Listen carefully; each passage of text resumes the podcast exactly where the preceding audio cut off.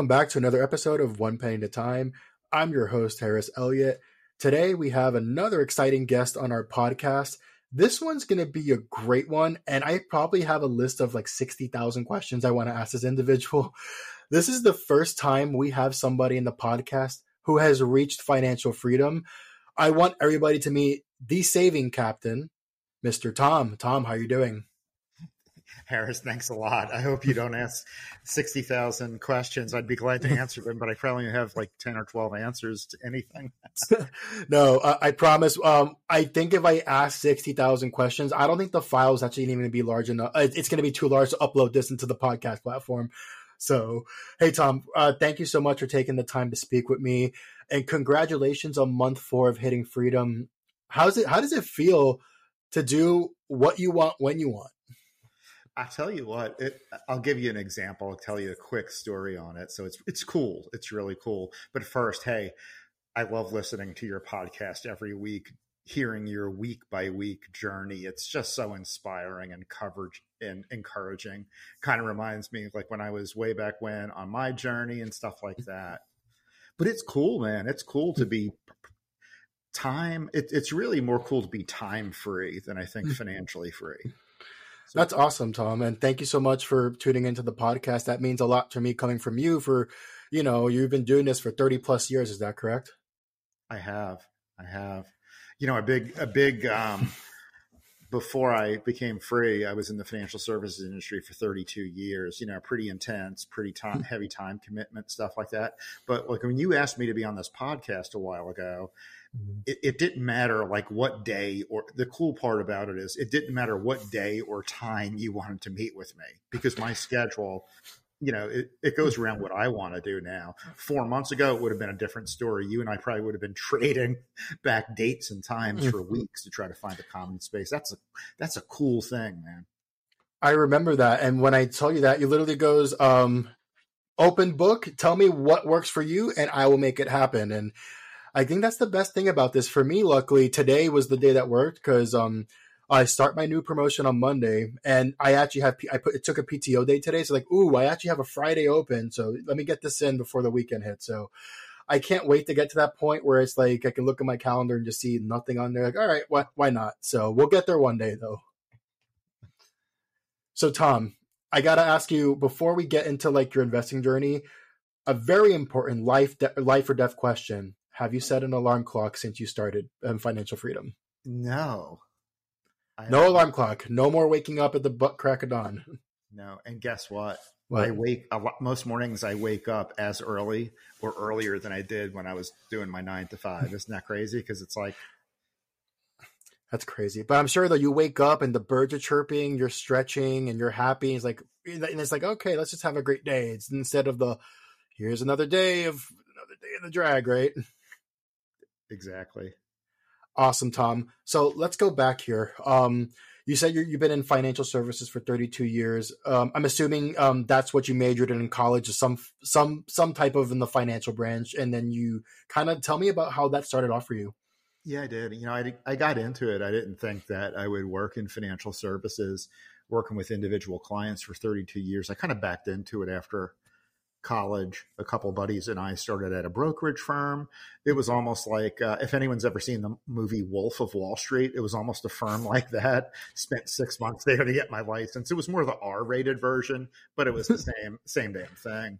But you know, just like anything, you got to get you start somewhere and get your feet wet. So I did that, and especially early on, mm-hmm. I, I'm I want to let you know, and hopefully your audience know, the last thing I want to project is you got to be perfect with your money.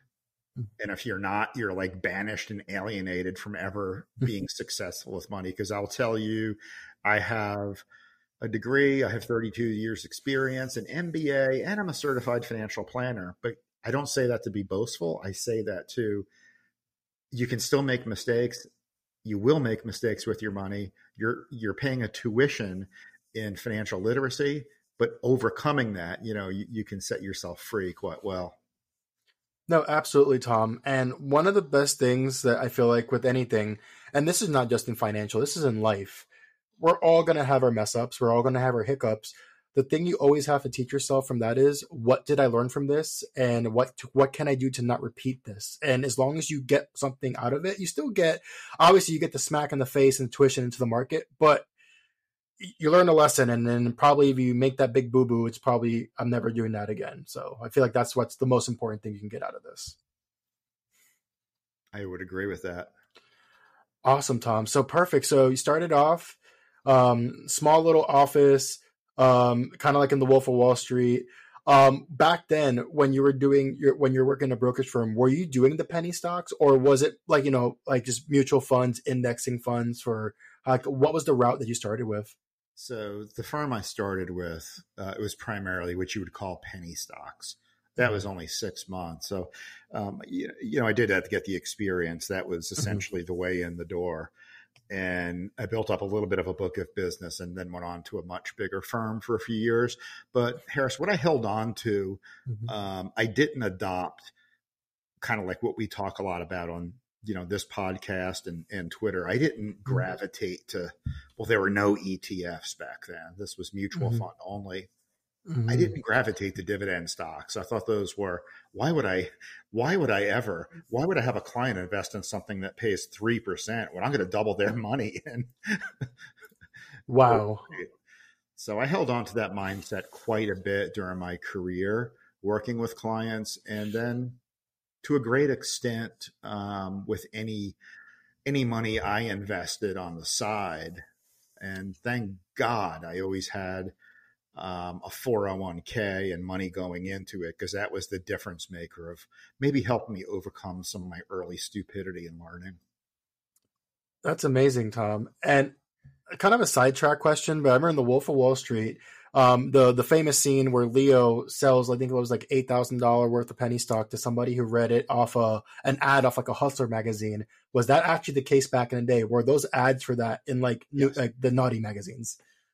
Uh, well, it could be naughty magazines. It could be anything. So the way you would customer acquisition was completely then different. Then it was picking up the phone or buying lists of people.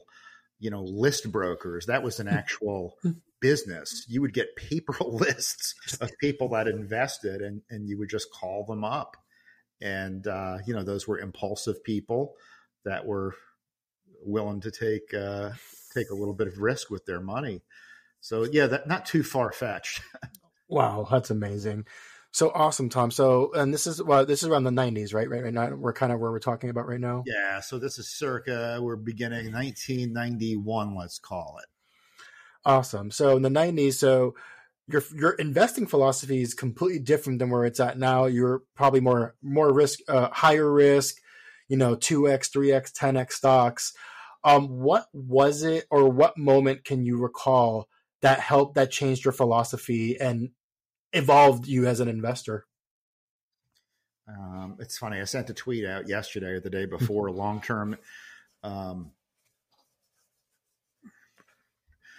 around long term investing in general. Mm-hmm. That uh,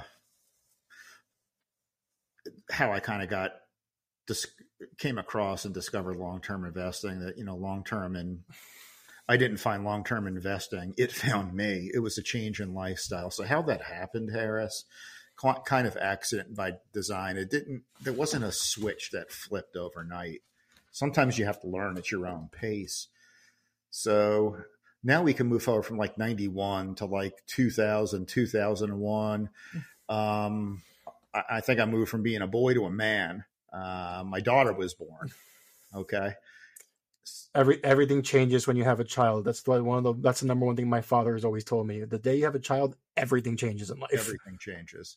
You feel, you know, you feel you got to protect a little bit more. You know, there's just some modifications you make to all parts of your life. And the same was true with my investing. So during that decade, 91 ish to 2000, you know, I, I, was always investing in my 401k. Mm-hmm. Um, stuff like that. And that was starting to build up pretty good. During the 90s, the market was fantastic. So you uh, you know, it was it was rewarding enough and I could see real money starting to stack up. All right, but on the side, I was still playing with stocks. I'm like, what's the next three dollar stock that's going to go to 18 in six months? Let's jump on that. But I switched. That's amazing. Um, um, was it? I know we're in 2000, 2001.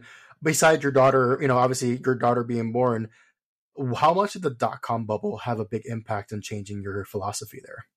It did a little bit. I didn't get caught up by the dot com bubble. I was kind of breaking away from all the go go stocks at that time. I remember I had a client, it must have been about 98 ish. Hmm. and Harris, this is when stocks would, like obscure stocks, literally would double overnight or in a week's time. All they would do is change their company name to, um, let's say you were a company and you were Harris Harris Elliot Industries. If you just put harriselliott.com on your company name, it blew up. No change in the business model. And I had a client leave me over that because I was only um, generating him like a 25% return. It wasn't enough uh 20 if if you got me a 25% return this year i'm gonna buy you the biggest margarita possible i i man i'd i'd take it i'd take it if that yeah. i mean if any of us could get a a 25% return without taking excessive risk that'd be great but you know it, it, it, it kind of it was so unreal and i would say during the 32 years i've been around the market i would say that period of time was um, I know we've had a couple of easy money periods. You know, we're just coming through one, but I would say that dot com era, just before everything burst, was probably the most euphoric. Wow. And then also, I mean, you can tell me this, right? We're talking about like use use like the example of the company change. Back then, there'd be what diapers.com, dogpoop.com, trashbag.com, and if it had a ticker, anybody would go crazy at it back then. That's kind of was like the like the vibe with it. It's how it worked. Herd mentality at its best. And you know what's crazy? And I'm very fortunate where what we have available as do it yourself investors today, back then, I'm sure that there were stock minimums to buy and plus the fees there on top of that. So to really buy into this, you're taking a hit off the off the get go before anything even happens. So it's a very different time. No, you're right. So mm-hmm. discount brokerage and online trading was in its infancy, but an online trade, I, I think the market, the common market rate was still about $30 on each side of the trade. Wow. That's insane. Imagine today, like, I, I think I remember what I did. I think somebody on Twitter, I can't remember who their name was, they were retired too, and it goes, You're so lucky that you can just put $5 into the stock with no penalty or no th- thought process. And that's that's the beauty of technology and how time advances. Now it's like anybody and everybody can have an opportunity in the market, and that's what the, the beauty of this is. And this is why we do what we do is to help everybody to get that little bit of the sweet, you know, that sweet of the apple pie. Yeah, totally. So let's go there back to 2000. I a little bit sidetracked a little bit with the diapers.com. I apologize. Diapers.com was a big thing back then. So I know that you. I think you had mentioned to me um, when we, we we've talked briefly that in the early two thousands. Um, I'm assuming this is probably when your when your daughter was a child. You bought her a bunch of Coke stock. Is that correct? Mm-hmm. I did. I did. So there were two things I immediately did um, right after she was born. I opened up a 529 account for her, and then Smart. right behind that, I started. I wanted to buy her start buying her stock. And the one stock I bought her was Coca Cola. And I wouldn't say I bought it a bunch. You know, mm-hmm. I bought it at fifty dollars at a time. I mean, back then, I mean, that's still a decent amount. I mean, I I don't know what the stock price was for Coke in the early 2000s, but I know in like 87 or 88, it was like less than $2 a share. So split adjusted, that's right. And, uh, you know, now she would just start out like we talk about getting a couple dollars every quarter in a dividend. Now the, mm. Let's the the boring stuff. Let's go with the boring stuff that we love. Let's go for that. One, and she gets every quarter. She gets two shares. She still has it, the account, still reinvest it, and gets two shares of Coca Cola stock just for doing nothing every month. So that's currently right now. So right now she's dripping two free share. Well, not free, but like two. She accumulates two shares every payout. That is correct. Right. Yeah, that is amazing in college. There was a couple enablers that started happening then. That was that was like a turning point. That's why I'm saying this the switch didn't flip for me overnight. Like some people, it just happens. So mine was more gradual. There was a gradient to the whole thing. You know, I was still trading a few stocks on the side, but you know, mm-hmm. my 401k was building up. I was looking after my daughter, starting to get better savings habits on hand. You know, I had to learn things. Mm-hmm. Um, I had to actually apply the rules I knew to me, not just to other people. I think that was the bigger thing. That's the biggest thing you have to you have to wake up and recognize. That's amazing. So, uh, other than Coca Cola, um, what else did you did you get your daughter into any like mutual funds or anything like that, or did you just kind of keep it pretty simple for her? Pretty simple, just a five twenty nine plan, very focused and concentrated. You know, the thinking was wanted to create the objective. Uh, I mean, college debt wasn't wasn't cool 20 years ago like the way it is now and i mean cool in a you know kind of a crappy way it's headline stuff now but you know had the foresight just to put again $50 $100 just put something in every month a part of a bonus things like that. And because there was a 20 year time horizon i didn't want to sacrifice my retirement savings but i could mm-hmm. still balance both. So the two things i focused on her with my daughter was the coca-cola stock and the 529 and she, I am pleased to say, after this week has just finished up exams and now she is a junior halfway through. College is halfway paid for and going to get out debt free with a little bit of money on her side. And the kid is working two jobs this summer. She's going to hustle herself and build up a little bit next egg in reserve over the summer. That's amazing, Tom. And I'm sure with you know with her driving her hustle, I'm sure you get that one that proud Papa Bear tear moment, and you know, and you know, and to be for anybody to be able to graduate debt free, that is literally hitting a grand slam in the World Series Game Seven, two outs moment. I'm still d- tackling my student debt. I try not to think about it, but it'll go away like by me making my payments one day. You know. It will. Um, awesome, Tom. So now we're in the 2000s. I want to talk about what were some fa- really like backbone foundational pieces that really helped your portfolio side of your 401k. Um, can you name a couple of them, and are they still a part of your investing plan and journey right now? Sure.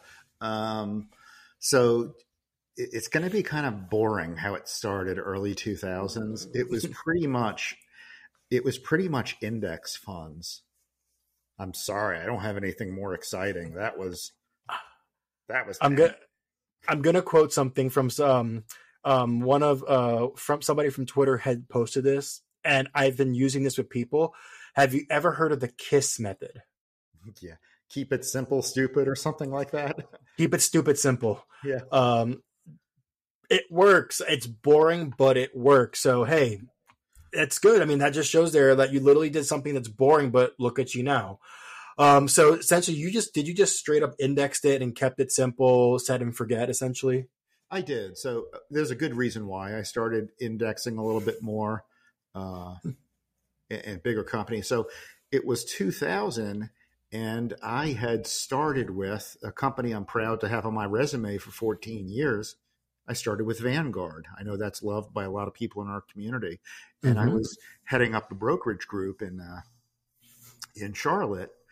Got the opportunity to start that up, and uh, you know, based on that position, being in the right place at the right time, um, I, I, you know, I wouldn't say I was a personal friend of John Bogle's, but I did get to interface with him quite frequently when the legend himself, and those that don't know John Bogle, he was the infamous founder of Vanguard and indexing as we know it, right? So I had the chance yep. to interface with him and read his books, um, you know, talk with him one on one. And you, at the time, I knew it was amazing and he was remarkable. But as time has gone by, you know, just the legend lives on, and I, I savor those moments. So it was kind of hard to not have that you know, think about it. I've had a, a decade under my belt investing in a 401k, large mutual funds, index funds. And now I'm starting to see, you know, you, you crack that.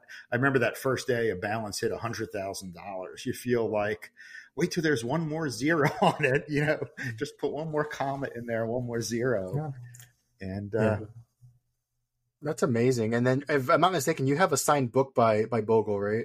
I do. Um, I have That's awesome. That was a great moment and great memory. That's awesome. And I think if you can correct me wrong, I think Charlie Munger is the one who said this. The first 100,000 is the biggest bitch to get to. And then after that, it's a piece of cake. It is. That's he. He, he said that quote. That's awesome. So perfect. So for the 2000s and 2010s, you just kept it indexing 401k into whatever funds. Did you ever add any individual stocks to that or just yeah. really kept it stupid simple? I did. So there were a couple of other dividend reinvestment plans I started. One was Duke Energy. So that was a local utility provider. Mm-hmm. Um, I would play a game like if my power bill was $112 for the month. Mm-hmm. Guess what? Back in the day, you wrote out checks. I wrote out a check for $112 to the Duke Energy dividend plan. So I paid them and I paid me too. I did that for a number of years too and let that build up. And one other I started with earlier that sometimes I forget about until it pays a dividend is Walmart. Wow. That's about so that's amazing. Um, and I know obviously Duke Energy, it's the, if I'm not mistaken, either the one largest or one of the largest uh, energy companies in the East Coast of the U.S. I remember when I used to live in Florida, I'd have to pay them my monthly bill. And you're in uh, North Carolina, right? Correct. Yeah. So Duke's a big player in the whole East Coast, and you know that eh, boring company. I mean, they're obviously regulated, so you know it's not going to be a home run stock. But you know, with consistency, you know what you're getting, and you never have to really fret about it. And I'm sure that alone, your peace of mind, sleep well at night, is perfect. But you know what happened, Harris? What's I up? couldn't live on peace of mind alone. You know what I had to do? What do you do? I had to come up with my own investing strategy. So I had to still reach back to what I was doing in the 90s and, you know, try to trade stocks and find stocks. And I'll tell you about a method I used, and I don't recommend it because it created a lot of heartache. But essentially, I would find a low pr- price stock mm-hmm. that had a very small float. So there's not much stock available, and it just became mm-hmm. a supply and demand thing. Um, so you might get in when it's three dollars a share. There's only 10 million shares traded, and you're just waiting, waiting for um, something to happen, a news event that takes it away. But you have to get out of it generally before the barn door closes because you're going to get stuck holding it long term. And I did that, and the worst thing that ever happened to me, I was was I was actually successful doing it a few times. Um, any holdings that you can recall were successful with this? One I do. Um, some people might know the name still. One of them was a company called Jones Soda, symbol JSDA. Uh, trades on Canadian and the U.S. exchange. Uh, so that story is that, is that the Seattle-based soda company? It is. I only reason why I know what that is. Um, uh, back when I was a teenager, I used to watch a lot of documentaries, and they were talking about football stadiums. And Jones was the official soda for the Seahawks in the 2000s. The only reason why I know what that is. That's that's right. And this Jones had a little bit of a had their heyday, their moment in the sun for a couple just that time when I was I mean I ended up working good. I think I ended up buying a lot of shares. I mean a lot, thousands of shares at a dollar. And don't you know that damn thing went to I can't remember where I punched out. It was somewhere between thirty-one or thirty-four dollars per share. Uh, that that's that's incredible. I mean, paid for my private school, um, paid for my daughter's private school tuition with that. So what I'm saying is, um, it creates this. I, sometimes I see it out in the Twitterverse and what we read in media mm-hmm. online. Mm-hmm. Oh, these people have been successful trading crypto. I'm not against crypto. People are just day trading, making their success, it's like you have to recognize you're inve- when you're investing for your retirement, you're mm-hmm. investing for 40 years. I tip my cap to anyone that could actually make it day trading their way all the way to retirement. But I'm telling you, I have never seen it done. I have not ever seen a person do it over a course of a long period of time. The the the anguish it takes. So in crypto, I own and I I've, I think I mentioned this a couple in the podcast. I I did it one time. I was successful. Um, it's when Shiba Inu was before it blew up. So let me get to this. Uh, it, it blew up in September, October. I have bought a hundred dollars worth end of July because my friend told me, "Hey, look, this was listed on Coinbase," and I I wanted to prove a point to him. He goes, "Because I was not really into crypto." I go, "You know what? I'm gonna put a hundred dollars into this to see if this stupid dog coin explodes." That was the investing theory. I it went from a hundred dollars to twelve hundred dollars. Oh wow! Here's the thing, though. I was like, that time I held it until I sold it off. I would wake up at four o'clock in the morning to check my phone to see what the price was at, and I did that so many times. And my my you know by the time she was my girlfriend, now my spouse, she was like, "You need to stop checking that stupid dog coin," and it was it it was unhealthy, and that I feel like if I was to do day trading and do that, it's good. It, it the mental health aspect of it was not for me. Successful, great, but I can't do it. I can't. It's too much. It's too much going on, and for me, the set forget just ha- this is the block of what I like to invest in. Keep it stupid simple. You know, it's I don't know. Like for me, day trading, I don't. I, I, mm. I don't think I'd be able to do it to be honest. Do you? So that's a good point sometimes I would ask people that day trade and do stuff like this. So you had that early success with that meme coin there, that alt yeah. whatever. You made a lot of money. You didn't get addicted to it. Do you think if you were still doing that, do you think it would have held you back, not just socially with, with your wife? Do you think it would have held you back professionally because your your mind would have been so uh, on other things? Like would have held you back? So for me, I don't. I think career wise, I think that would have been untouched.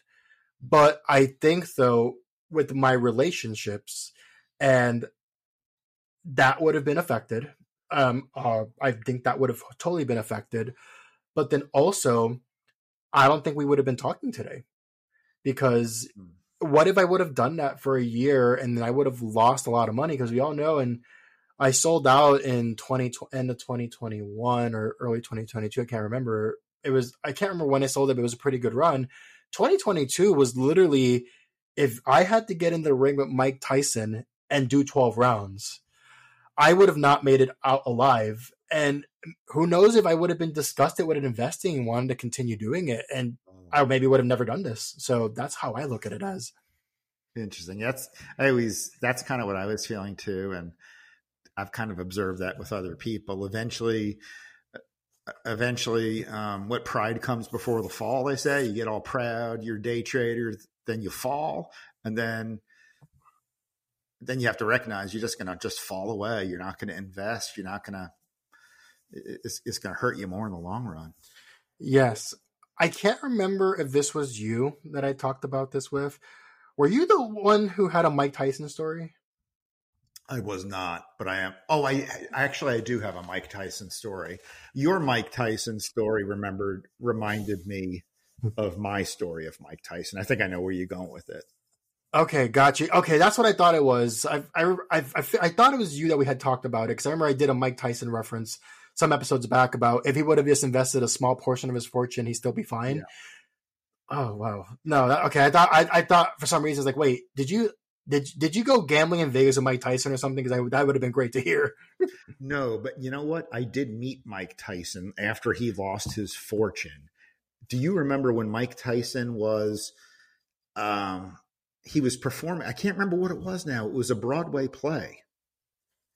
I can't remember, but I know. I think it was like the mid two thousands where he lost everything, give or take, right? Well, then he had to do a. I guess he didn't have to do it, but I'm sure losing all the money made it a necessity. He ended up uh, performing in a Broadway play. I was in in New York with family. We were breezing through the Ritz Carlton down on uh, down the Battery, and there's your boy Mike Tyson. You can't miss him coming in through the lobby. He, he had set up residency there because you know he was hmm. performing for like several months in that play, but yeah, he was, and I the same thing went through my mind. It was like I knew he had lost a lot of money. He was stupid with it. Never knew how much. I'm like, man, that could that guy could have been like one of the, you know, you hear Michael Jordan, he, it's something like he's made $42 million or something like that playing basketball. But since then, he's made, my numbers might be off, a half a billion dollars since he's not played. Yeah. It's ridiculous. And obviously, in this generation now, we're going to see that with I mean, obviously LeBron James has made a lot more money than Michael Jordan playing wise, but LeBron's endorsements, you hear people like R- Rob Gronkowski and Marshawn Lynch who literally have not touched a single dollar of their game checks and only live off endorsements. It's crazy. It's amazing. You know, it is. So Tom, I want to ask you now the best questions here. You reached freedom. What was it like the last time you had a punch out and i want to ask you questions about how's it been living on your time your rules nobody gets to tell you what to do anymore how was it punching your for your very last time you know it, didn't happen overnight i didn't do anything but I, I didn't make this decision in a in a vacuum or just overnight mm-hmm. it really was about four well about six years ago you know i started thinking like once my daughter got into high school, we started thinking, my wife and I, I'm actually to have to do this gig forever. By then, it was, you know, I guess I was hitting the 26 year mark, and you know, mm-hmm. it gets to be a certain level of uh, freedom or futility.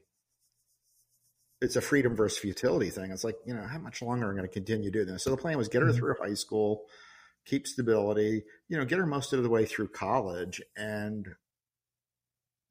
look for the time to go and it just felt like the right time so although it happened suddenly it really took a few it took a few years to just start recognizing i would say before the last m- several months i can't remember if it was a year or six months even with my nine to five or job i i woke up uh, recognizing even when i was on the job enjoy every minute because it's not going to be much. There's probably not much more. This is going to happen soon. So I probably, ironically, got as much jo- enjoyment at the end. It wasn't like I was going home miserable every day. But the other part of your question, yeah, it's kind of weird. Like, um, I still never know what day of the week it is.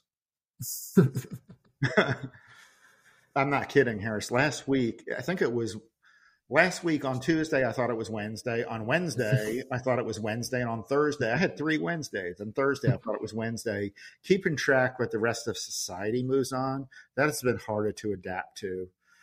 Um, but it was pretty, pretty good in that sense. But. That's awesome. So right now, um, I know we talked, we, we, we talked about, so you're not like fully, I mean, you're obviously in freedom, but you also you do side gigs where you make money. So tell me about that. Um, what does that do for you? And what's the you know I guess what's the driver purpose for you with like having to still do you know doing side gigs and not not that you have to, you want to, and that's the big thing, right? Yeah. I want to, and I think you should do. Um, so I'm only 54. I, I promise. I don't know how. I, the only thing I can't answer is I don't know how long I'm going to live and I don't know how long Trisha is going to live. Uh, she's my wife. She, mm-hmm. you know what I'm saying? She's got better genes than I do. Her family tends to clock clock well into their 90s. So sure, I could go ahead and uh, travel the world now if I wanted to. I think you'd really the thing the biggest risk you know, I was 20 or 30, the biggest risk was not starting, not investing, not saving. I think for a lot of people, unless you have well north of $10 million and you retire in your 50s, you could deplete your savings sooner than your investment, sooner than you want. And now you're in the worst position. Now you're much older. Now you either maybe can't go to work or you have to have to go to work just to keep the lights on. So at 54, I'm healthy. I'm energetic. I do a side hustle that about 20 hours a week for a major company. Just guest services, sell a few things. I get, I wouldn't say it's a full time salary, I get paid pretty well to do it. I work when I want. And I, the best thing about it, Harris, this was the hardest part of the equation to solve for. Mm-hmm. And I'm glad I, it got solved for me. I get health insurance. Mine's That's a big thing and i know that that is one of the things people don't account for when they get to that point because health insurance outside of your job benefit is expensive. yep. I just um those are big things that it's hard for the human it's hard for the human mind to factor uh, you get normalcy bias after a while well i've always been healthy things are going to keep cracking along but you get 50 55 60 you get an event and that can really sink a ship pretty quickly so the last thing i want to do is truly deplete savings um, I want to enjoy my time. And that's exactly what I'm doing. Oh, and then I'll do something beneath myself. And I've done this for a while, and this helped build up a really nice cash reserve. I'll do things like DoorDash and kind that's of mock. I'd rather be on, I've always said, I'd rather be on this side of the delivery bag. Mm-hmm because I'm getting the cash money instead of spending it. Where I see pulling to this house and I'm thinking, good God, I got three kids. Not to be judgmental, they got him a seventy thousand dollar SUV. Oh, they got you can see they got every, you know, they got everything on payments, and I'm thinking, it's just not. I made those mm-hmm. mistakes. I am not going to project myself as being perfect. I had credit card debt at one time, thinking I could out earn it. I could still invest simultaneously and out earn credit card debt, and it was brutal. Agreed. So for you right now, so you have you're doing major work for a big company, and then you'll do DoorDash on the side. So for you, it's like you can you just like you know what I don't feel it today. I want to go. I want to go to the dog park with my dog. We got to shout out Radish. Uh, Radish is your dog, and one of the funniest posts you ever did was trying to teach Radish about uh, I think delayed gratification with the treats. It's one of my favorite posts you ever made. Thank you. But you have you don't have to you want to and that is i think for you is the biggest thing for your mental health or for you know just whatever you want to do like you if you, you know what i want to do 40 hours this week because i'm bored you could like next week i don't want to do any you can and that's i think that's what the thing for you is you get to really control fully what you want to do absolutely um that was my monday you ever have a monday where you get up and you don't feel like doing it yep that's what I did Monday. I didn't do anything. that's amazing, Tom. And I think uh, one thing I want, and that's kind of good tips that you give here. I think that you talk about, you know, even when you're retired or freedom, I guess is the word we want to use because retired sounds like a death sentence. So let's just use freedom. Would you recommend for after you hit that to find either a hobby or a side project or something to keep you busy? Because I've heard of stories of people hitting freedom. They don't do anything and it kills them quicker. Can you just give me a little bit of brief on that? Yeah. I think that you're exactly right. You got to keep occupied. We're not designed to be retired um, or dormancy. Retirement is a it's an antiquated term that came out of the last two generations, pretty much the baby boomers and the generation before them, and it was it, it, resulted from, in my opinion, people that worked 40 years at a job till the age they were 65 and then got a pension check mm-hmm. and then got Social Security. And then they lived for three more years because they just stopped working and they were doing nothing after that. So I think that t- term's a bit antiquated. You know, back in the day, people would have pensions and now that really doesn't exist for most people, which I think this is I think this is a better I think this can be a better deal if done right. What what I've ex, what I'm experiencing because you and I know if you invest if you put 15% in your 401k, get a match, you're going to come out much more ahead and probably quicker than just waiting for a time based I love how you say it a sentence, a death sentence or prison mm-hmm. sentence of waiting for a retirement. Um, because now I, I think our gener my generation I'm a Gen Xer and like your generations I think we get caught up and say oh you can't make it. Things are too hard. But you got to recognize when the rules of the game change you got to change how you play the game absolutely and uh, I'm obviously a millennial and obviously my my generation gets a lot of gets a lot of uh, gets a lot of hate on um, I think for me, I've always been a hard worker. I've always wanted to figure out ways of what can I do to advance myself? What can I do to advance my loved ones? What can I do to advance my, my family? And it's I, I really don't think it's a generational thing. It's just a personal thing because I've seen I've seen the generation after mine. As I'm millennial. What, what what's the what's the generation after millennial? I can't keep track anymore. That's fine. I think it's Gen Z. I don't know what we're going to call Gen it. Z. Yes, And we're at the end of the alphabet. yes. So Gen Z, you know, I you see, I I I've seen 15 year olds do a side hustle or like a side business and I've seen them making six figures a year and that's crazy. So it's about the drive and I don't think it's a generational thing. It's about drive. Anybody can have the drive. Um, I'm going to tell you this, Tom, one of my, uh, there's this kid on YouTube. It, it's called, I think, um, Ryan's World. Uh-huh. It's like a, it's like an eight year old kid. I, don't I mean, he's probably not eight anymore, but his parents would record YouTube videos of him doing toy reviews and opening up the box and talking about it where he got this toy deal and all this branding deal where the kid was worth 30 million dollars and he wasn't even 10 like it's crazy sometimes how this works. I heard that story. I'll have to check it out. So it's crazy there. Um, i'm going to ask you one last thought question before we get to the bonus question. Now that you're in now that we're in freedom what's your portfolio like? Are you still indexing it, or are you now trying to take advantage of like the uh, income ETFs like oh. SCHD, JEPI, Like, what's your strategy now? Absolutely. So yeah, where where I currently stand now, I'd say. 80% of everything is still in old school index mutual funds, large cap mm-hmm. funds, things like that. Um, 15% is in individual stocks, dividend producing stocks. I still have Coca Cola. I've got Walmart. I've got Starbucks. I've got um, Realty Income, which you see me tweet mm-hmm. about almost every week. Um, I'm forgetting something Old Republic International, Costco. I'm forgetting something in there, but that's about 15% of it. And then the mm-hmm. other 5% I'll put in. Uh, I, I own Meta $17 Meta. Yes, I, I bought it after the IPO.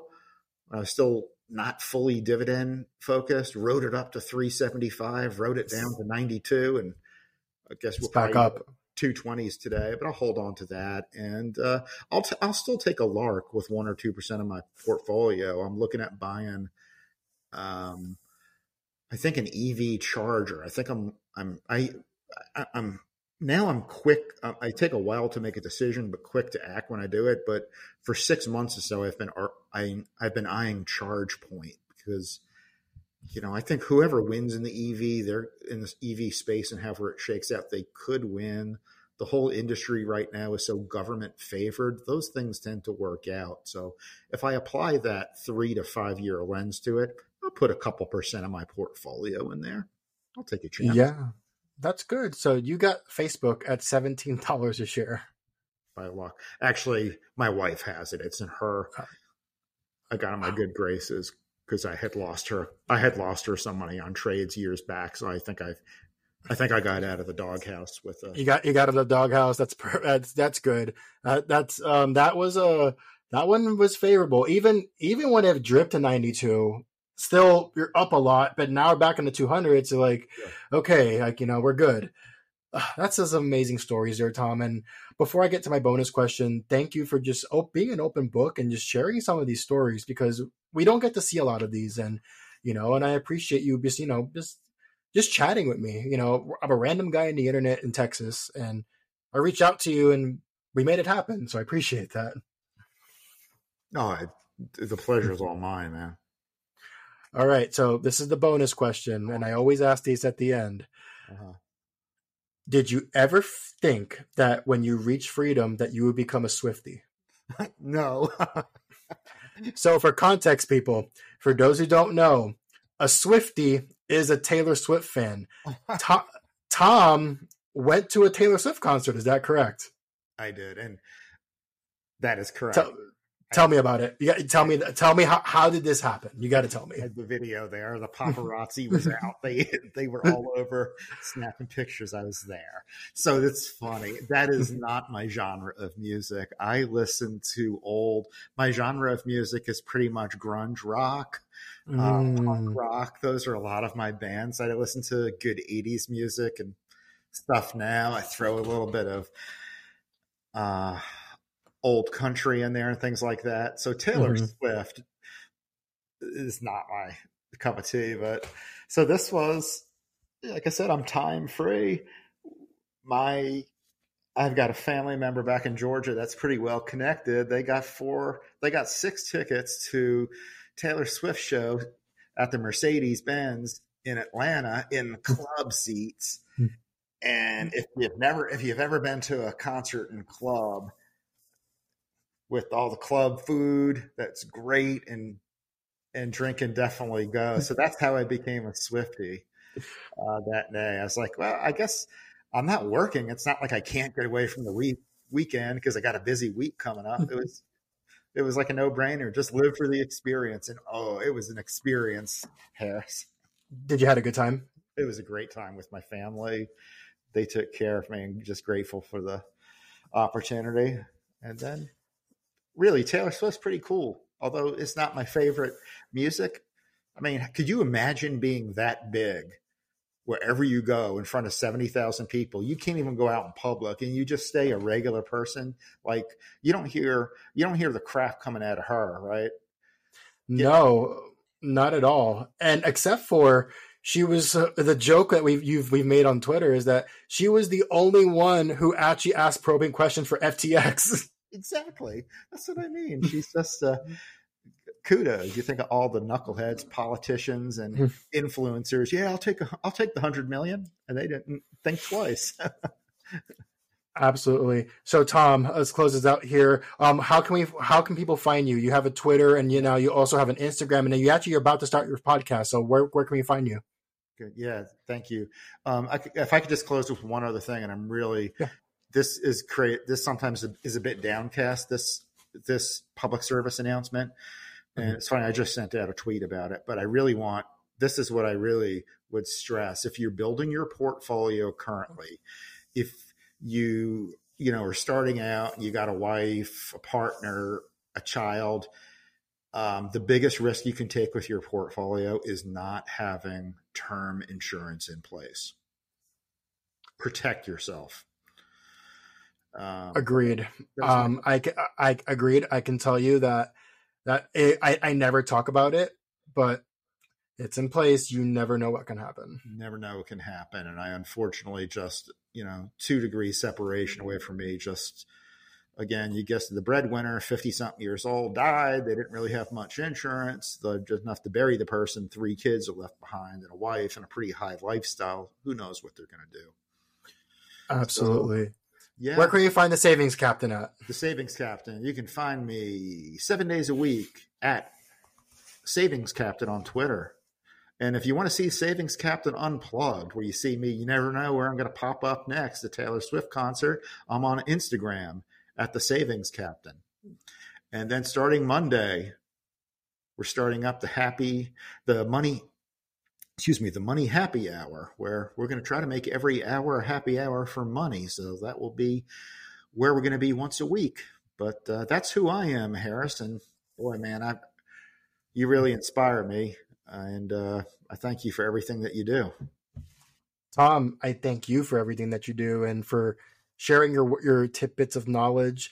Um, I'll close it out with this. You know, we're always going to reach that goal one penny at a time, and I'm going to hope that you are able to teach Radish uh, delayed gratification. She, she's getting it. awesome. Uh, Tom, thank you so much for joining the podcast here, and then we'll see you on the next one. Thanks, my friend.